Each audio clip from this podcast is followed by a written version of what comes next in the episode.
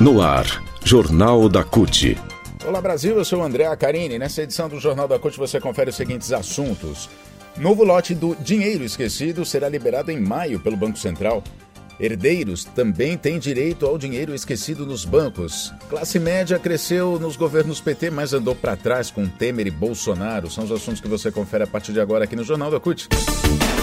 Rádio CUT, www.cut.org.br até o fim da tarde da segunda-feira, primeiro dia de funcionamento do novo site que o Banco Central colocou no ar para que os brasileiros soubessem se tem dinheiro esquecido nos bancos, foram feitas 37 milhões e 300 mil consultas no sistema Valores a Receber por pessoas físicas e jurídicas. Muitos receberam a resposta negativa, que não queriam, né? Você não tem dinheiro esquecido. Mas em maio, quando o Banco Central iniciar a segunda fase da liberação dos valores, todos vão ter uma segunda chance e a notícia pode ser melhor. Dos 36 milhões e meio de CPFs pesquisados na segunda-feira, 6 milhões e 900 mil tinham direito a receber. Entre os CNPJs foram cerca de 808, 808 eh, mil consultas e 71 mil com valor a receber. A partir do dia 7 de março, quem recebeu resposta positiva vai poder saber o valor exato e pedir a transferência do dinheiro, que pode ser via Pix, TED ou DOC. O Banco Central estima que em até 12 dias úteis o dinheiro vai ser depositado. Quem acessou o novo site para consulta a dinheiro esquecido em bancos e foi informado de que não tem valores a receber, vai ter uma nova chance então em maio, né? Segundo o Banco Central, vai haver uma próxima fase em que novos valores vão ser disponibilizados. Isso vai acontecer a partir do dia 2 de maio. A população vai poder checar novamente o site valoresareceber.bcb.gov.br e poder ou não descobrir que tem resgates disponíveis ou não, né? Cuidados com os golpes são necessários. Né? O Banco Central continua alertando que golpistas estão enviando links falsos para os correntistas para tentar tirar dinheiro ou acessar as contas e dados. A gente já falou isso aqui no Jornal da CUT. Não clique em nenhum link suspeito que você receber via WhatsApp, via e-mail, enfim, qualquer canal. Ainda sobre o dinheiro esquecido, os herdeiros, filhos e filhas, viúvas, viúvos ou com dependentes de titulares das contas correntes ou donos das empresas que morreram ou encerraram as atividades tem direito de sacar valores esquecidos nos bancos, se disponíveis, obviamente. Por enquanto, só é possível saber se tem dinheiro esquecido. Não dá para pedir o resgate a partir de 7 de março, quando os valores vão começar a ser liberados, porque o Banco Central ainda não definiu como esses terceiros, esses herdeiros, podem sacar os valores esquecidos.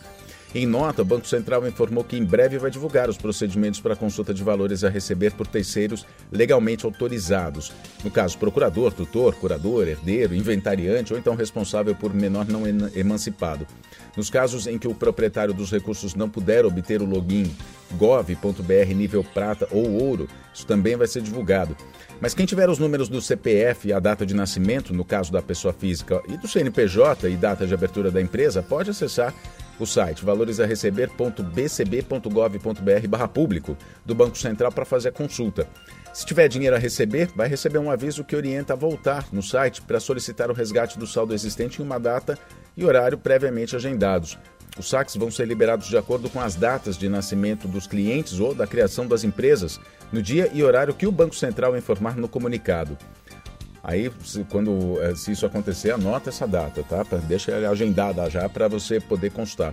O Banco Central elaborou um calendário para a pessoa receber, saber o valor, na verdade, a receber e solicitar o saque. Os clientes que nasceram antes de 1968, por exemplo, vão saber o valor exato que poderá ser resgatado e solicitar as transferências entre os dias 7 e 11 de março.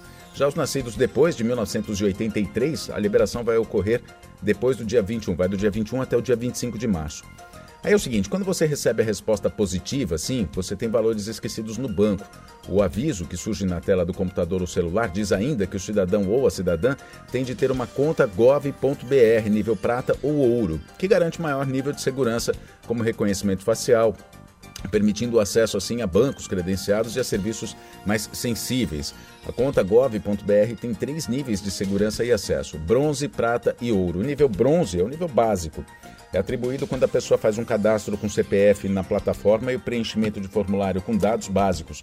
O acesso à plataforma do INSS também é outra maneira de garantir o selo bronze para o seu CPF. Para aumentar um nível para o prata ou ouro, tem que seguir algumas instruções ou então entrar em privacidade e selos de confiabilidade, acessando o gov.br pelo aplicativo ou pelo site da plataforma.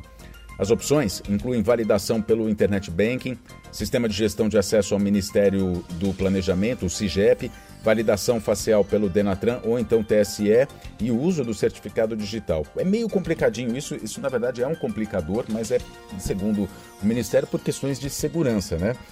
para você ter o acesso prata ou ouro. O portal da CUT, cut.org.br, tem todas as informações, o passo a passo para você conseguir é, fazer essa validação do nível prata ou ouro para você ter mais acesso, inclusive, ao resgate. A gente lembra que se você tem o um nível bronze, você só consegue fazer a consulta inicial, a consulta básica. Para pedir resgate, tem que ter esse upgrade aí, né? Você tem que ter o nível prata ou o nível ouro.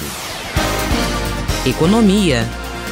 Por fim, ou a redução das políticas públicas implantadas pelos governos do PT que protegiam as classes menos favorecidas e os trabalhadores de baixa renda, como o combate à fome, a valorização do salário mínimo, fim disso tudo contribuiu para o aumento de, do número de famílias brasileiras que saíram das classes C e foram para a D ou E. O retrocesso dessa ascensão social também foi provocado por reformas como a trabalhista de Michel Temer e da Previdência de Jair Bolsonaro. Ambas tiraram direitos dos trabalhadores e trabalhadoras e empurraram a aposentadoria para um futuro mais distante. Durante os dois mandatos do ex-presidente Lula, 32 milhões de brasileiros saíram da pobreza e entraram na classe média. Em 2012, a classe média era composta por 104 milhões de pessoas, o que correspondia a 48,7% do total da população. Em 2021, depois de dois governos neoliberais, Temer e Bolsonaro, milhões de brasileiros despencaram da classe C para a D, renda de até R$ 2.800, ou para a miséria. Pela primeira vez na década, a classe média forma menos da metade da população brasileira, são 100 milhões e 100 mil brasileiros, que representam hoje 47% da população total do país, segundo uma pesquisa do Instituto Locomotiva. As classes D e E subiram de 48,7% em 2012 para 51,6% dos brasileiros em 2021, totalizando 37 milhões e 700 mil domicílios. A classe C, que tem renda até R$ 6.800, se manteve no mesmo patamar entre 32,6% e 32,8%. Já a classe B, com renda de até 21.300, caiu de 15% para 13,3% de 2012 para cá, de acordo com o levantamento da consultoria Tendências. E são diversos os motivos para o país ter revertido a linha de ascensão social das famílias, entre eles a redução ou a extinção de políticas públicas. Quem fala isso é Francisco Menezes, que é ex-presidente do Conselho Estadual de Segurança Alimentar e Nutricional Sustentável, o CONSEA, durante o governo Lula.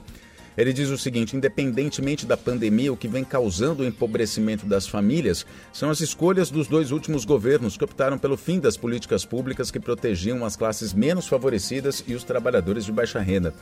Francisco atualmente é assessor de políticas da ActionAid, uma organização internacional presente em 43 países que trabalha pelo fim da pobreza.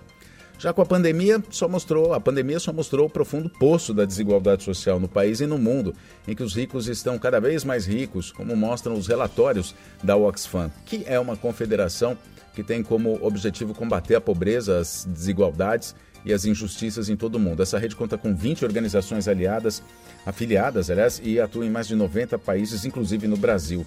A gente fala sobre os mais ricos, cada vez mais ricos. O Brasil hoje tem 65 pessoas no ranking dos bilionários, enquanto 19 milhões de pessoas passam fome.